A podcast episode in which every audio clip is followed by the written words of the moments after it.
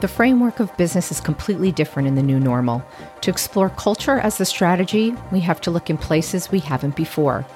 Looking into company culture from the C-suite to employees and from Fortune five hundred to startups. It's time to understand the human side of company culture and the new shape it is taking. This is the conversation on Culture Factor two point oh, and I'm your host, Holly Shannon. Kara Golden is the definition of resilience. Her latest book, Undaunted, which just so happens to be number seven on the Wall Street Journal's best-selling list, is her story of the drive to innovate where others would have thrown in the towel. But she's here to share that you can be undaunted too. She is the founder and C E O of the one hundred fifty million dollars award-winning Hint Beverage water company, the leading unsweetened flavored water. Kara is also a mother of four and has her own podcast, The Kara Golden Show. Get ready to love her for her determination and to walk away today realizing you have it too. So today we have Kara Golden on the show. Welcome to the Culture Factor two point oh. Thanks for having me.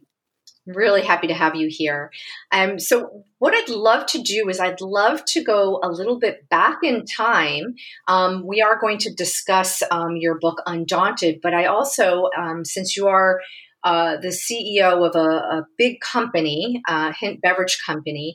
Um, I want to go back into the early stages of your startup. Um, you hit a wall with big beverage companies when you first um, went out and, and sort of sought their uh, opinions, ideas, help. Um, and it's one of the many walls that you scaled while you were building your company. And But this wall in particular, can can you share with the listeners what you were up against with, with Big Beverage? Yeah. Um, you know, basically it came after I was kind of at it for about a year. I mean, just as some background, I I started Hint, um, which is an unsweetened flavored uh, water company, um, for those of you who are not familiar with it. And I started it with no beverage experience, no food experience other than the fact that I ate. Um, but it, it was, it was really, um, I had sort of grown up in media and tech, and prior to Hint had run A O L's, uh, e-commerce and shopping partnerships. And so when I came up with this idea for Hint, I was um, really doing it after I had seen what shifting from diet soda, Diet Coke in particular, to drinking water really did. And I had been for years trying to get my weight under control. I had I had three kids at the time, um, and uh, and had cons- consecutively gained weight, um, I should say, and also. Uh, my skin had developed terrible adult acne, and I my energy levels were just like I wanted to take a nap every day, and I couldn't really figure out kind of what was going on with me, but I just really felt off and had seen a few doctors. They said this is what happens when you get older, and you know at this point I had left A O L and was taking a break just to kind of spend some time with my kids and more time back in San Francisco where I live, and um, and that's when I, you know, made this decision after I'd been like looking at ingredients in food, um, but had never really paid attention to the ingredients in drinks. In fact, um, I really thought that the word diet on a drink meant health. I like, I don't know if anyone ever told me that, or if somehow I was kind of brainwashed into believing that that's, you know, that equated to health. And so one day when my Diet Coke was kind of facing me and I could see the ingredients, there were about thirty ingredients that I didn't understand on the bottle.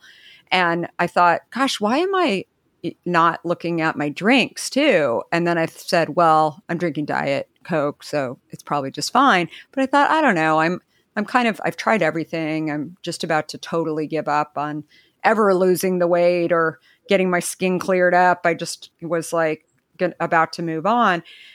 And when I switched to plain water um, and just totally gave up drinking Diet Coke after I had been drinking a ton of it for years, that's when I lost twenty-four pounds in two and a half weeks. My skin cleared up, my energy level like went away. And I thought, oh my, I mean, went, went up and I thought, oh my gosh, like, why isn't anyone talking about this? I mean, people are talking about clean eating, but they're not talking about clean drinking, you know, like they're, mm-hmm. they're, and, and so that's when I thought, um, if, you know, the real reason why I'm not drinking water is because it's boring and I start slicing up fruit in my kitchen and threw it in the water, just to give some background to people on, on this. And, and so I was like interviewing with tech firms in the, in Silicon Valley.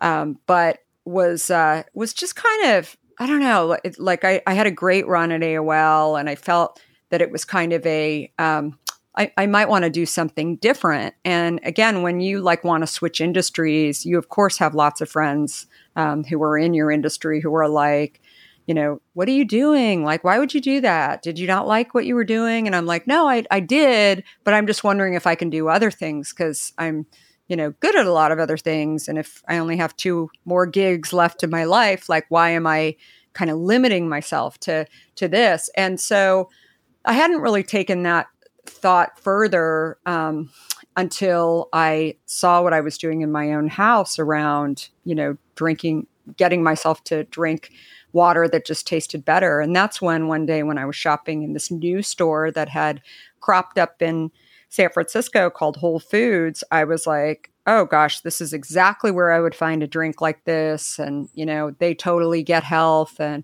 you know, all this. And it wasn't on the shelf. Like, there wasn't anything like it with just fruit and water. Everything had some sort of sweetener in it. And in fact, I got a little even more disturbed by the fact that while I was really focused on diet and like how diet had tricked me, I also saw other things that were tricking some of my other friends and and also the guy that was stocking the shelves at Whole Foods, like vitamin water. Like, there were a lot of people that felt like, oh, it has vitamins in it, so it's really good. Oh, it's water, so it must be just fine.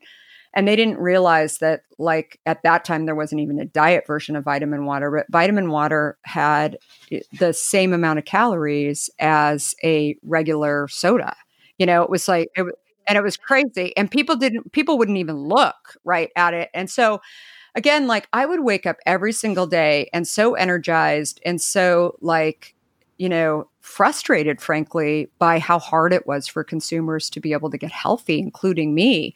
And if they would just actually look closer at their ingredients and, you know, and I, I was like, who says that diet is actually better for you? In fact, it, you know, this, again, this was like almost sixteen years ago now, where no one was talking about what they're talking about now around, you know, diet sweeteners and, you know, how the brain is actually fooled, you know, by these diet sweeteners and potentially also releasing insulin and all this. Like, I was like, I don't know scientifically what's going on, but I just know just from trial what happened to me. And so get it on the shelf at Whole Foods, you know, that's a story in and of itself. And, um, and, you know, about a year into this journey, and we're in a bunch of stores and, you know, a couple handfuls of stores in, in the Bay Area, I just, I was getting pressure from the stores to get like a real distributor, and I, they weren't going to allow me to, you know, put cases in my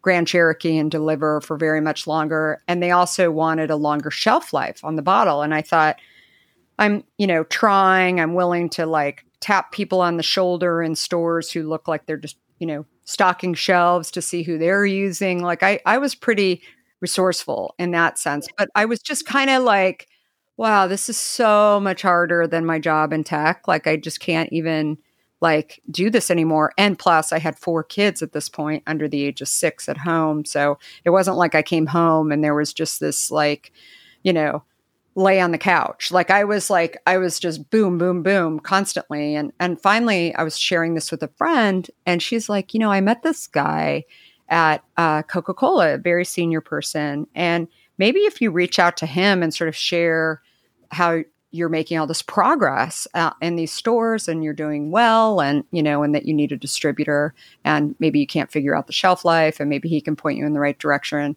And I was like, yeah, that sounds right. So I call him up on the phone. I'm super prepared for the call. And I just said, listen, we're doing really well. You know, this is like, I just came from this other industry and, you know, I know there's a lot I don't know. And Um, but I'm pretty proud of what we've done. And like fifteen minutes into the conversation, he said, Uh, he said, "Sweetie, Americans love sweet. This product isn't going anywhere." And I was like, whoa, like what, what did he just say to me? I mean, sweetie, Americans love sweet. And, uh, you know, as my dad said, he was, when I told my dad this story, he was like, I'm, I'm really happy you weren't like sitting in his office, that that was over the phone. 'Cause you, you might've really said some things that you like would have regretted. And I was like, I, and I was like, yeah, you know, it was interesting because my reaction, and a lot of, I've told a lot of people this story in the past, like people have said, why didn't you hang up the phone on him? Or why didn't you, you know, tell him off or, or whatever? And I thought, I don't know. Like I just sat there somewhat in shock for the next couple of minutes. And then I let him go on um, in, in the conversation by, you know, sharing with me ultimately what the strategy was for his company. And, you know, here he was, this like very experienced, seasoned um, executive in the beverage industry. And I thought he could just, because of that, he could just wave his magic wand and, you know, solve all my problems that I had. Right. But right. what I, what I realized um, in that conversation, as I let him keep going for like, you know, the next hour, was that he was really talking to me about how you get the consumer to buy your product. You get your calories lower. At the time, calories and diet things were like ten calories. They hadn't gotten to zero yet. And, um, and he just kept going on and on. And maybe, you know, you figure out how to lift the sweetness, and, but never in that one hour did I hear him talk about health, which was my whole mission, was health. And that was like, you know, I, that was such a major moment for me when I realized that, you know, by him saying something, you know, so shocking, depending on how you look at it, rude, whatever. You're like common in that era, but I'm just going to say. yeah. Like, uh, like that woke me up, right? Like that stopped me a little bit to say, I got to listen, because maybe it's going to get better. Maybe it's going to get worse, like in this conversation. But I was like, you know, so sometimes when people, I mean, there's so many kind of lessons in, in that piece, which is, you know, sometimes people say stuff to you that is like, whoa, like, what did he just say? And it's happened to me over and over and over again. This book um, that I wrote does not talk about like specifically about like, what do you do when that situation happens? What it does talk right, about is patronizing. That, yeah, like it happens. It happens to, right. you know, many people. It happens to many women, um, but you have a choice. You either right. allow it to stop you or you move on. Right. And so, and, and interestingly that you stayed and in the conversation, as opposed to, you know, your friends were like, well, why didn't you call them on it and hang up and whatever? But actually by being maybe so thrown off, you stopped, it made you take pause, and he was just busy pontificating. And by the time he was done, he probably gave you some angles and some thoughts, or at least helped you define that you are not a sweet drink. Your, your business is about health and wellness. Totally. And I didn't even go on to like share with him that my business was about health and wellness, because I thought he has a lot more money than I do. And he's like, you know, it's, it, he, it's going to take him a long time to steer the, sh- or to turn the ship around. Right. But I, but I was like, it was so clear to me that my mission was different. And in fact, like fifteen years ago, we weren't even talking about mission-based companies or purpose-driven companies, right? But it was like so crystal clear by hearing these comments how, you know, I was, how I was truly different. And so I hung up the phone and, you know, really like thought hard. And I remember uh, talking to my husband, who was like the only one that would talk to me about this, because I didn't, you know, really have any other people in the, And every, all my friends were tech friends. They thought I was crazy that I was going and starting this company. And so I, you know, and most of them hadn't started their own company or gone out and raised money. And, and, and basically I thought I can either, you know, give up and, and just say, I tried and I couldn't figure this stuff out. Or I also like felt like I had all these consumers who for the last year were sharing with me that, you know, this product can't help them drink water. Um, there was this new thing called type two diabetes that had cropped up that, you know, we heard from a lot of people who were struggling with that. Um, and the, and Hint really helped them too. Some people even claim that Hint cured them from, you know, actually uh, keeping, taking medications for type two diabetes. But anyway, I feel like I felt like this responsibility to the consumer, and it was clear to me that this large beverage company wasn't going to do anything about it. So the moral of the story really is, is that, you know, there's things that happen along the way that you really can't control. There's people that you meet that are, you know, going to say stuff that is offensive, that is not helpful. Right. And, and mm-hmm. again, like, you know, you have a choice. Like, do you allow it to get to you? It's not that I've, I, I mean, believe me, as my dad used, my mom and my dad used to say to me, my memory is actually extremely strong, and I wouldn't forget about those moments, but I wasn't going to allow them to stop me. Well, you're very resilient for sure. Um, a, a lot of people that would have just derailed them. Um, Let's um let's dive in. You have a chapter, um, which let me just say, I just love the chapter. It's building the airplane while fa- flying it, and I think it's such a good metaphor for business. Um, let you know now that companies have shifted towards uh, being mission driven um, or purpose driven. Um, how, looking at the company culture at Hint, how how does that work for you? How do you? You keep sort of changing the product, you iterate on it and create, you know, new things. So how are you building the airplane while flying it? Well, we, d- I mean, we don't really change the product. I think like that's another thing. Like when we started Hint, it was an unsweetened flavored water, and it's still an unsweetened flavored water. I mean, it's something yeah. else that I always mm-hmm. share with, with, you know, entrepreneurs. It's like really, really important for you to put stakes in the ground, because especially like as you go out and raise money or add, you know, people to your organization, um, you know, they may be incredibly smart and have ideas about how you can grow, but you have to figure out whether or not it, especially if you're a mission-based company, whether or not you're like, that's what you're known for, or Um, or, you know, you have to clearly articulate that you're changing, right? And and right. we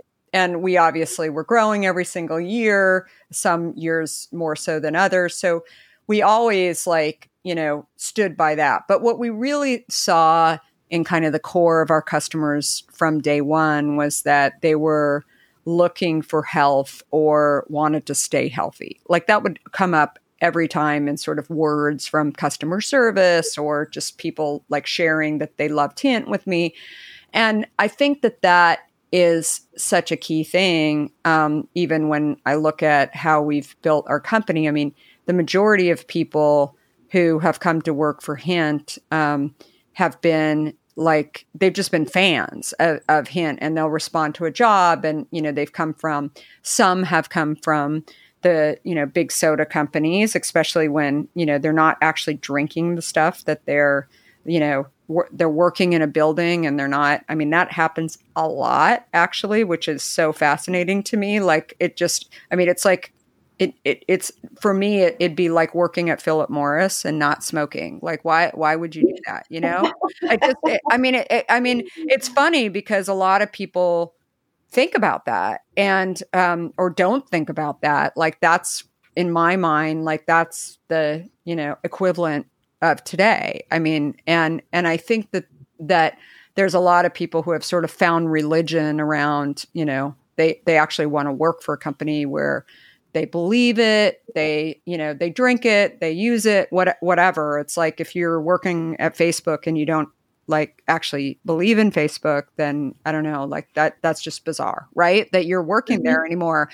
So, um, so we have a, a lot of those people, and, um, not a lot, but we have, you know, a handful of those people too. So, um, so I think that in terms of culture, I think, you know, we start off by really viewing that having people that really believe, right? That, you know, they're not like hiding their Red Bulls under their desk, right? They're, you know, they just drink it. And, or they, you know, we have a lot of people who just drink water, but every once in a while they, they drink a, a bunch of Hint, right? Like they, they're not, they're not like, never drinking Hint. I mean, they're, mm-hmm. they're, mm-hmm. you know, they just really like, they enjoy it. And so, um, so it really, I think from a culture standpoint, it starts with there, um, you know, I, I think this is the truth for, for all startup companies, um, that I tried to articulate in the book as well, is that, you know, you like, it's hard work. And oftentimes it's not, you know, higher pay. Like if you've been working in some, you know, cushy company and, you know, for years and years and years and, and, uh, you've got a big title and, you know, whatever, you come over here, it's like, where's, you know, oftentimes you don't have an executive assistant. You don't, you know, you're actually putting your own FedEx boxes together. Like it's all doable, but it's right. not, you know, it's, it's like a life decision. Having said that, if you're a person, you know, like me too, who also wanted to, you know, not be on someone else's schedule, didn't want to be, um, you know, traveling a ton with my four young kids and, and, um, be able to kind of sort of, um, it's not that you do less work. It's just that you could sort of control your day a little bit more. So sometimes I would, and, and sort of still to this day, to some extent, I get up at five and I, you know, do, I do a little bit of work and then I actually work out and then I'm back on by, you know, nine or so in the morning. And then I'll, you know, usually get back on at night after, you know, my day. And I think it's like that for some people, especially if you're used to working in kind of a nine to five job, or you sort of have this mindset of, um, you know, I don't want to be on on weekends or whatever. I mean, it's like you might, you might have to. Like that's yeah. the, you know, the beauty of being in a startup though, too, that, you know, it's unfortunately you have a lot less people and, you know, you're always resource constrained. And, um, and if you're not resource constrained, then I think eventually you get figured out for that. And, you know, the whole company, um, sort of ends up getting laid off or, you know, goes bust, right? Like you can sort of see these companies that were just, had a little too much icing uh, on them. And, and yeah, then eventually yeah. they'll, they'll be found out. So I think that, you know, that's the other thing that I really wanted to paint too, that, you know, people think, oh, I've been like working in a large company and now I want to go and work for a smaller company. There's definitely trade-offs, but for me, I think it was, um, you know, not only could I build my culture that I really wanted around passion and a product that I believed in and certainly health, but also one where, um, you know, we're open and to kind of looking at kind of, as long as somebody works really hard, I think that, you know, that's, that is really like working hard and working smart and, um, is, is really kind of the key to, um, being successful in, in our, com- in our company and not necessarily in a traditional kind of our way. Yeah. You know, I, um, I can relate to that. I had, um, you know, worked in a boutique hotel and, um, you know, the hospitality industry is open, you know, twenty-four seven, three sixty-five is what I like to say. So you really never shut down and you wear many hats. And, um, I think that it's kind of the same, a small business that you have to be open to, um, like you said, shipping out those FedEx boxes or doing that social media post or, um, you know, working on the supply chain or, you know, you have to be open to wearing many hats because it's not a specialized, you don't have a job that's specialized. It's more broad, at least that's what I think, but you're probably the expert on that. Yeah, no, I, I totally agree. Um, you know, uh, that leads me to this. Um, so uh, most people don't realize how big Hint is. It's a one hundred fifty million dollars business. Um, and you scaled that from two people, you and your C O O, Theo, um, to two hundred people. Um, you stated that um, in your book that every employee at Hint has an ownership stake in the company and a personal commitment to help Hint grow and succeed. So we're about company culture a lot and leading wherever you are on this show. So how do you um, inspire your team to innovate and grow themselves? And and then my next question would be is, you know, not only how do you um, inspire your team to innovate and grow, but also how do you hire? Yeah. So a couple of things. I mean, in the tech industry, it was, um, and that's really where my husband and I were both kind of used to this. It, like everybody gets equity. It's like part of the reason, you know, that they're able to kind of, you know, pull like great talent um, too, is that, you know, you, if you believe that the valuation of the company um, can go up over time and hopefully quickly based on, you know, sales or whatever, you know, the metric is, then you'd want to take a salary. And, you know, it used to be back in the nineties when we were first starting this, it was like you, you know, no one worked for free, or most of the people didn't work for free, but it was, it was significantly lower salaries and kind of what you, you took what you needed um, in order to kind of like live. And then you tried to get as much as you could on the equity side. When we got into the beverage Um, business, I mean, nobody was doing that. Like it was just it, and so we did it as kind of a, um, you know, we did it because we knew it, um, but we also felt like we could actually get talent in if we gave them some kind of equity. And it's interesting because I still find that there's food and beverage companies that don't do that. Um, I think that many of the larger companies don't do that. They just pay, you know, you a lot more money. Um, and, you know, and unfortunately that's hard. Like if you're used to getting a certain salary and then you've got to, you know, take a huge pay cut, your, your lifestyle may not afford that. Right. And so, mm-hmm. um, so, but I feel like there's, there's enough um, companies out there in every industry where I think, you know, if you think that this company has the ability to get bought by somebody, then you really do want to take equity. Um, I think that it's a combination of kind of people knowing that about our company and sort of how we've built it um, in terms of a structure, you know, similar to uh, tech. But then in addition to that, we've been, you know, we have a couple of other things going for us. Number one, it's truly a healthy product. So again, from recruitment standpoint, it's it's like not difficult for people to kind of understand why you would want to go there. We don't have the same issues as maybe a super sugary company might. Um, and and then the other piece of this, and I think it it sort of has, you know, two sides to this coin, is like a female founded company um, and a female run company, I think is definitely, there's some people that really want to work for them. Um, we have over sixty percent of our workforce is female. Um, and people, yeah. Al- yeah. And people always ask me like, oh, did you do that on purpose? And I'm like, no, like this may not be the correct answer, but I, I really do believe that part of the reason why we've been able to, you know, recruit as many women as we have has a lot to do with the fact that a lot of guys don't show up. Like they don't want to work for a female founded company. And um, I don't know that for sure, but we definitely get more applicants from applications from women. But having said that, you know, we have the other whatever, almost forty percent of people in the company are men, and they're great guys, right? Like they they actually want women in the room, you know, mm-hmm. for and and so it's um it, you know, the collaboration and everything I think is just is really great in the company.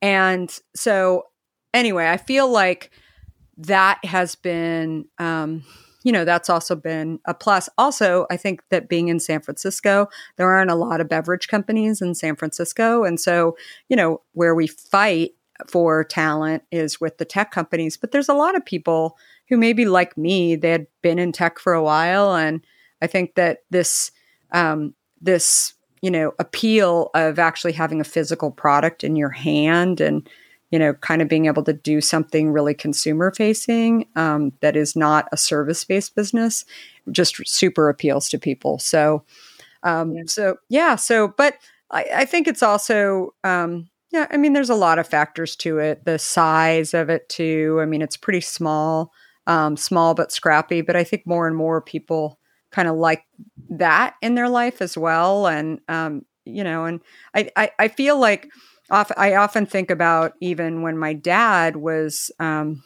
was he had been at a large company, um, Armor Food Company, and then ConAgra. And, you know, it used to be that w- if you worked for a big company, that it was, um, you know, pension funds and it was, you had a job for life, right? like right. n- no more. I mean, is that the case for large companies? And so I think more and more there's people who are saying, like, maybe I do want to go and take some bets and go and work at a company where I sort of get it a little bit more because it's smaller and I sort of know where I stand in the company versus, you know, trying to make that bet with a large company because it's just not, um, you know, it's we've seen that those companies are not for sure. Yeah. And you get lost. You know, I think it's actually brilliant. Um, I will say that I think whenever you can give people skin in the game, they play differently. Mm-hmm. And I think that um, it does allow people to innovate. I mean, scrappy is a great way to put it, but it also pushes them to innovate, be creative. It encourages entrepreneurship within the company because, again, they have skin in the game. They have an ownership stake, so they care, right? They really mm-hmm. care, and they're not in this big company where they just feel lost. They actually have a voice.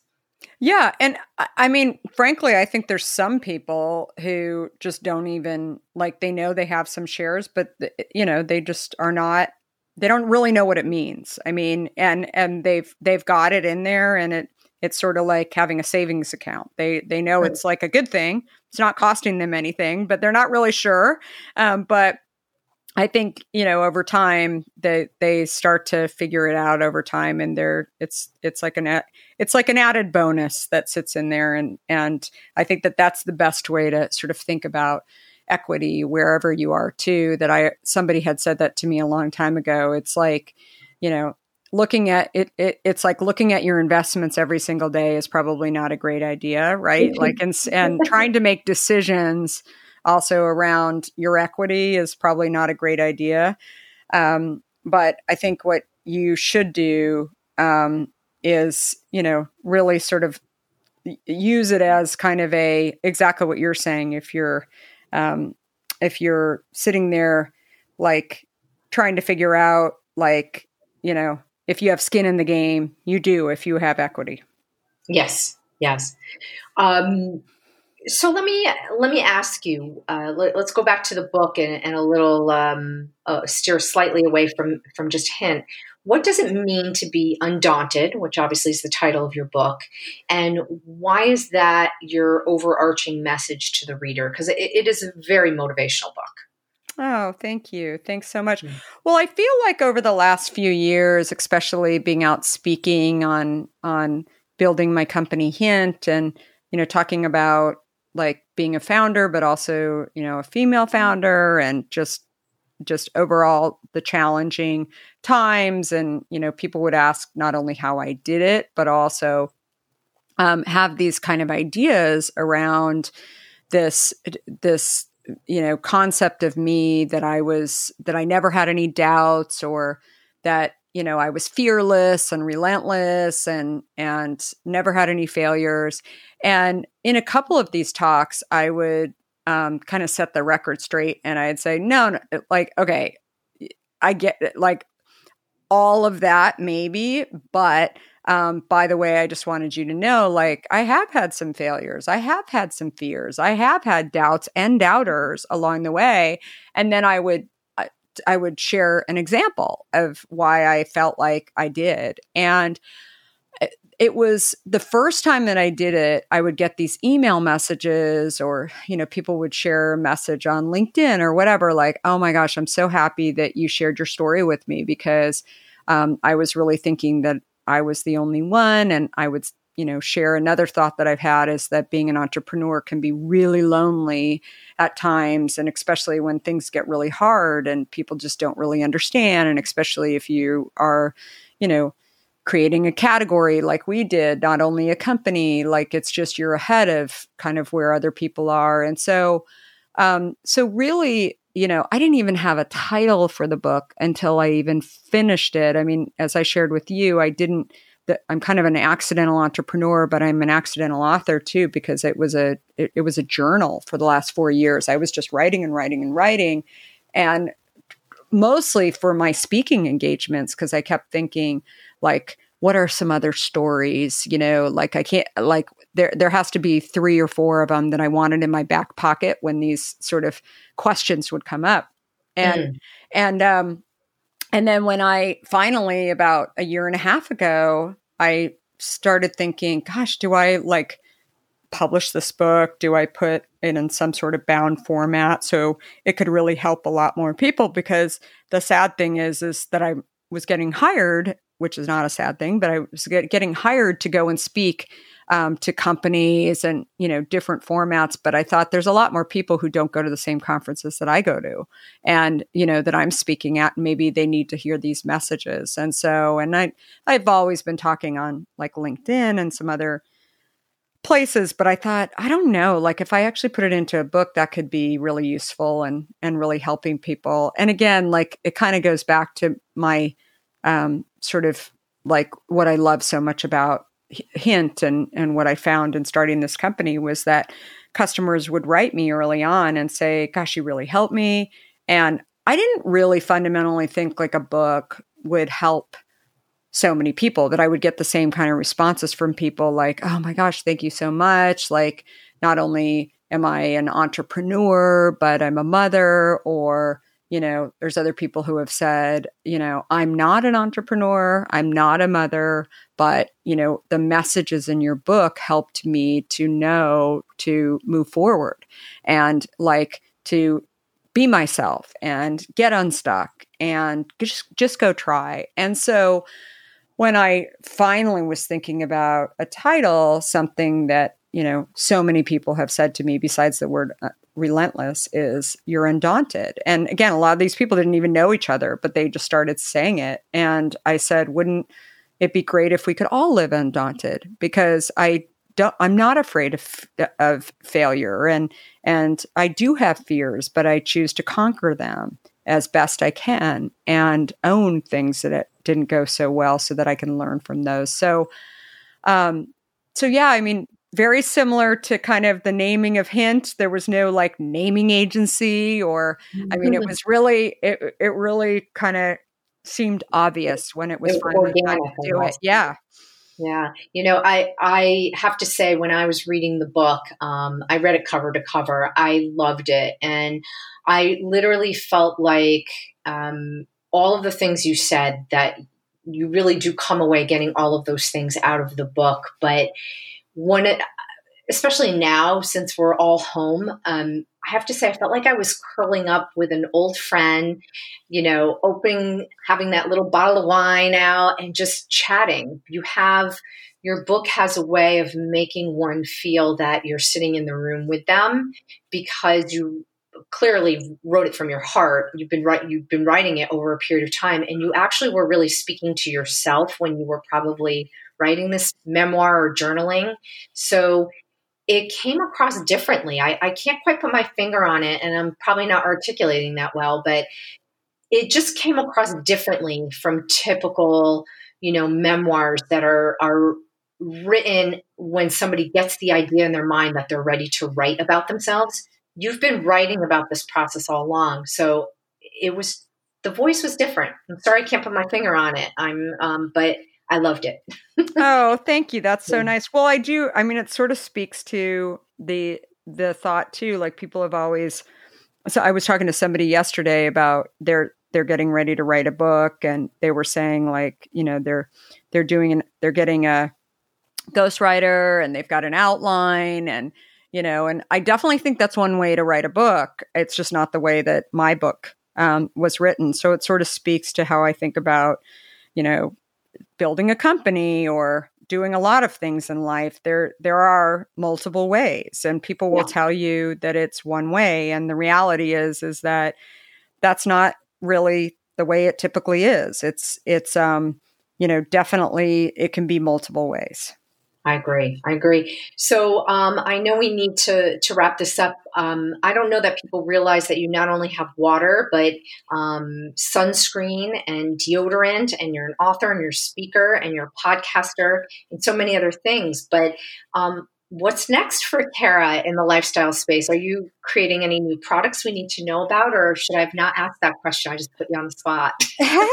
We just launched... Um, We just launched hand sanitizers, actually. Um, and uh, that was done during the pandemic when I found that there was this um, there was, you know, just a lot of, frankly, not nice smelling hand sanitizers out there. And so I, one day I had some, uh, some essences from our water sitting on the counter. And I thought, gosh, maybe I should just actually, um, you know, put one of those in, into this plain hand sanitizer um, that I had. And then I thought, gosh, that it's not a perfect sort of feel and consistency. So maybe I should, um, you know, just create my own. And, and I did. And, and so it comes in three different scents, and uh, it's, it's awesome. We are selling it on our website at drink hint dot com. If you haven't tried it, it's amazing. And again, it like co- kind of goes back to, I mean, we launched outside of water a couple of years ago, we launched sunscreen, which people stop me all the time and share with me like how much they love it and why weren't other people doing lots of different scents of sunscreen with no oxybenzone in it.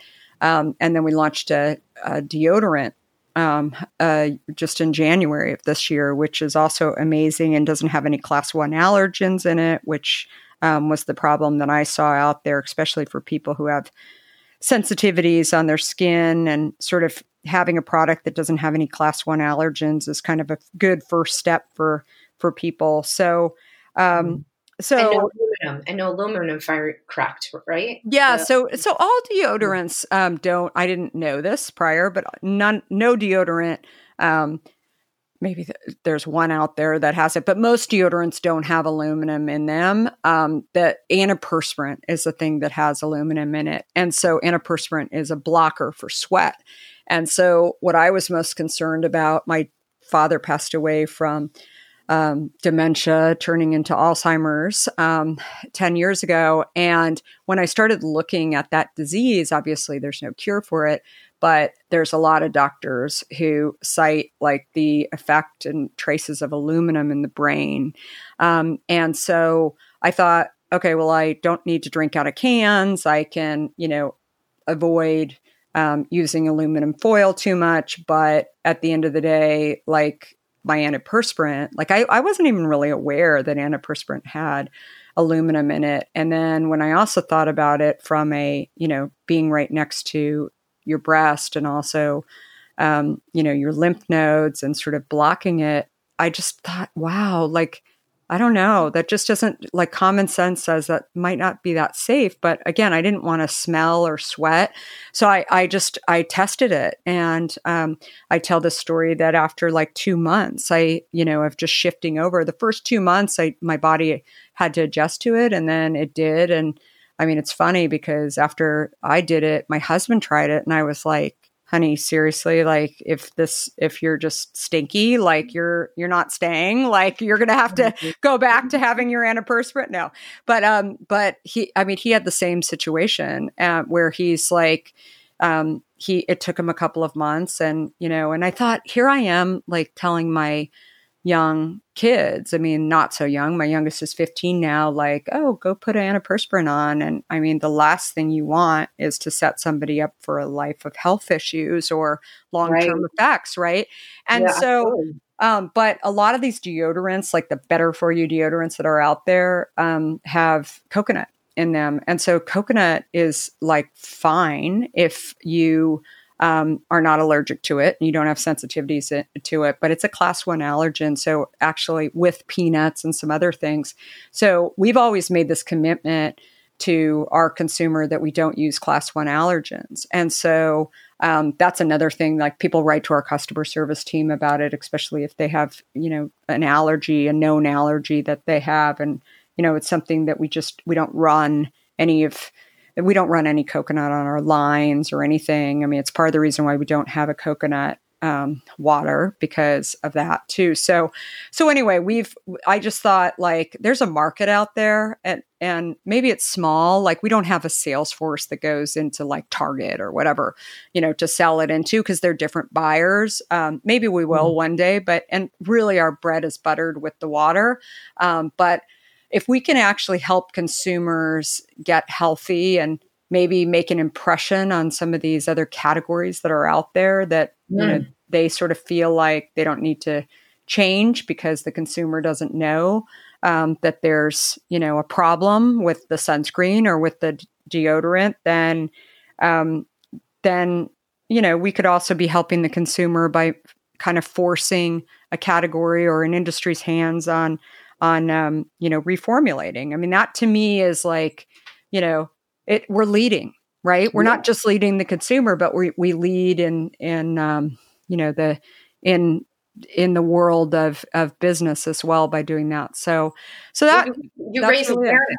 you yeah. raise awareness, which I think, you know, I, I will tell you, I, I lost my father about five years ago to Alzheimer's. And when I was reading your book, of course, it was one of the other parallels I had with you. It was so interesting.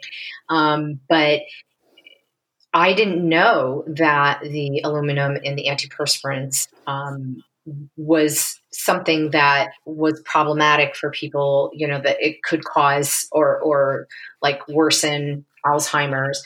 Um, but you got me thinking about it and I, I'm like, okay, I got to switch to deodorant now.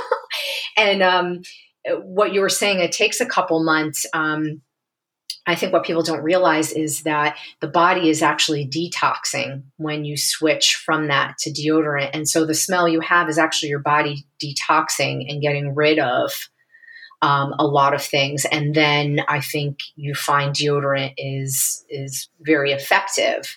Um, it just, there's just that little bit of not a learning curve, but it just a little bit for your body to get used to that. Yeah. And a lot of people, you know, talk about the fact like, or, or I should say they give up. And I always tell people like it, it took me like, I mean, I had years and years of it in me. So it took me a couple of months. I mean, that's a long time, right? So I think it's, it's just that you just really have to be um, aware that it's, um, it may not happen overnight or in one week. Right. Exactly. Exactly. So I know that was a little diversion from company culture, but it still talks about how innovative you are and that you, as you learn things that aren't right in in the world, like too much sugar, so you have your your water and you know bad ingredients in sunscreen that can cause cancer and bad ingredients that contribute to dementia and Alzheimer's. You're always thinking on the health side. So although we did divert a bit from culture, I think we really stayed in true to uh, what you you've created. Absolutely. I can't thank you enough, Kara. You're really such a wonderful guest. And um, I'm going to have a link in the show notes for um, your product and your book and your profile, and so that people can um, so order some of your beverages, which I'm going to just say that pineapple, cherry, and watermelon are my favorites, and I can never decide which ones I want.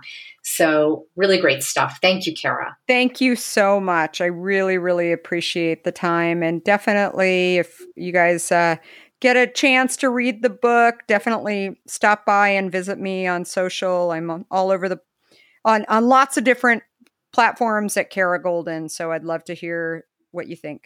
Absolutely. I'll have that in the show notes as well, all of your uh, your tags, um, so people can reach you in whatever platform is their choice, right? Whether it's LinkedIn or Instagram, um, I'll have that all on there. So perfect. Yeah. And they can listen to you on your podcast, Kara Golden. Yeah, yeah, so. Definitely. Lots of fun. So good. Well, thanks so much. Have a great rest of the week. Thank you. You too.